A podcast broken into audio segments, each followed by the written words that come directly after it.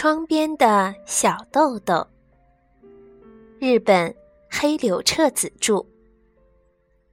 校长先生，小豆豆和妈妈走进房间时，房间里的男子从椅子里站了起来。他的头发已经有些稀疏，前面的牙齿有的也脱落了，但脸上的气色非常好。他的个子不算高。不过肩膀和胳膊都很结实，黑色的三件套西装已经旧得有些走了形，但穿在他的身上却显得非常整齐。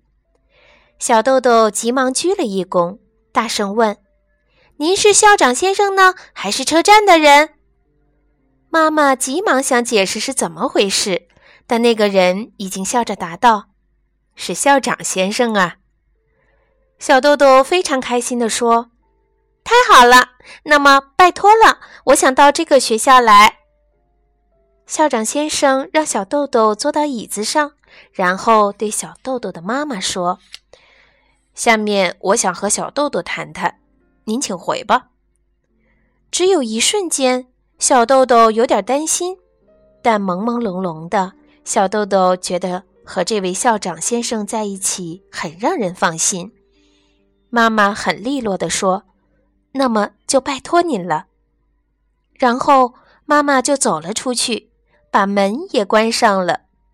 校长先生把椅子拉到小豆豆跟前，面对小豆豆坐了下来，说：“好了，你跟老师说说话吧，说什么都行，把想说的话全部说给老师听听。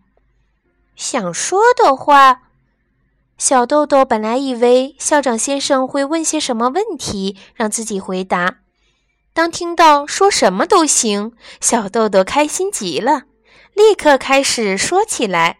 说话的顺序、说话的方式都有点乱七八糟的，但他拼命地说着。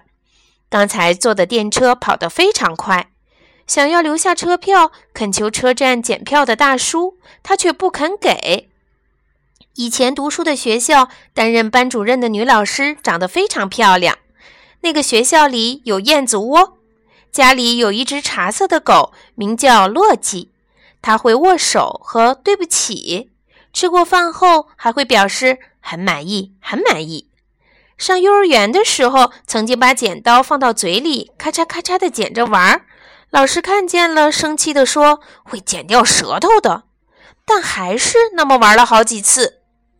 流鼻涕的时候，如果老是呲溜呲溜的吸来吸去，会被妈妈骂的，所以要尽快的醒掉。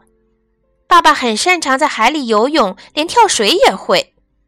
诸如此类的事，小豆豆一件一件的说起来。校长先生边听边笑着，点着头，有时还会问：“后来呢？”小豆豆越发开心了，说个没完没了。可是。慢慢的，终于快要没有什么可说的了。小豆豆闭上了嘴，想着再说点什么。这时，先生问：“已经没有了吗？”小豆豆觉得就这样结束了的话，未免太可惜了。好不容易有人愿意听自己说话，这么好的机会可不能错过。还有什么可说的呢？没有了吗？小豆豆的脑筋在急速的转动。想啊想，终于有了。他又发现了一个话题，那就是当天小豆豆穿的衣服。一般来说，小豆豆的衣服都是妈妈亲手缝制的，但今天穿的这件却是买来的。这是因为每天傍晚，小豆豆从外面回来的时候，身上的衣服总是破破烂烂的，有时候甚至碎得不成样子。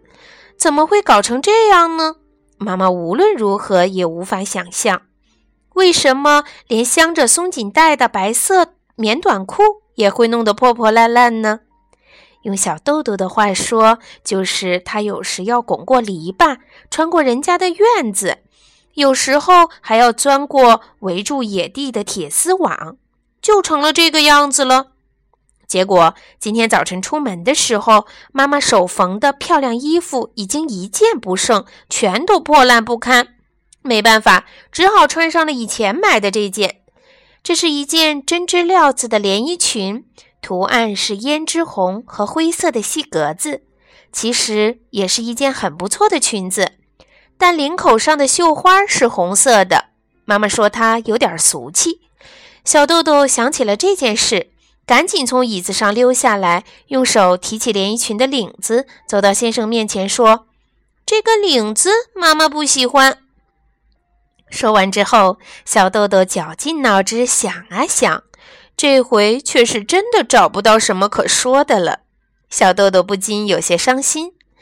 这时，校长先生站了起来，用温暖的大手摸摸小豆豆的头，说：“好了，从今天起，你就是这个学校的学生了。”这个时候，小豆豆感到生平第一次遇到了自己真正喜欢的人。因为从小豆豆出生后，直到现在，还从来没有一个人这么长时间的听他说话呢。而且这么长的时间里，校长先生一次也没有打哈欠，一次也没有露出不耐烦的样子。他也像小豆豆那样向前探着身体，专注地听着。那时，小豆豆还不会看时钟，但他也感觉到过了非常长的时间。如果他会看时间的话，一定会更加吃惊，而且也会更加感激校长先生，因为小豆豆和妈妈到学校的时候是八点钟，在校长办公室说完话，决定让小豆豆成为这个学校的学生之后，校长先生看了一下怀表，说：“啊，已经是午饭时间了。”这就是说，先生整整听小豆豆说了四个小时的话，无论是之前。还是这以后再也没有一个大人这么认真地听小豆豆说话了。另外，刚上一年级的小豆豆居然能够一个人说四个小时的话，要是妈妈或者从前学校的老师听到这件事，一定会非常吃惊。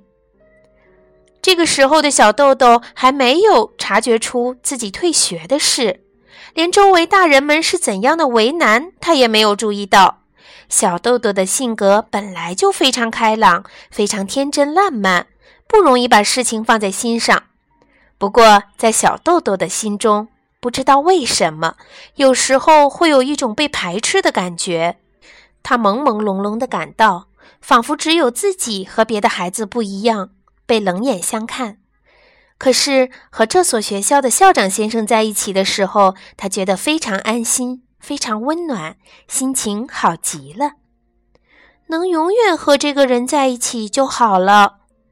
这是小豆豆第一次见到校长小林宗作先生的感受，而且幸运的是，校长先生在那时也和小豆豆一样，怀着同样的感觉。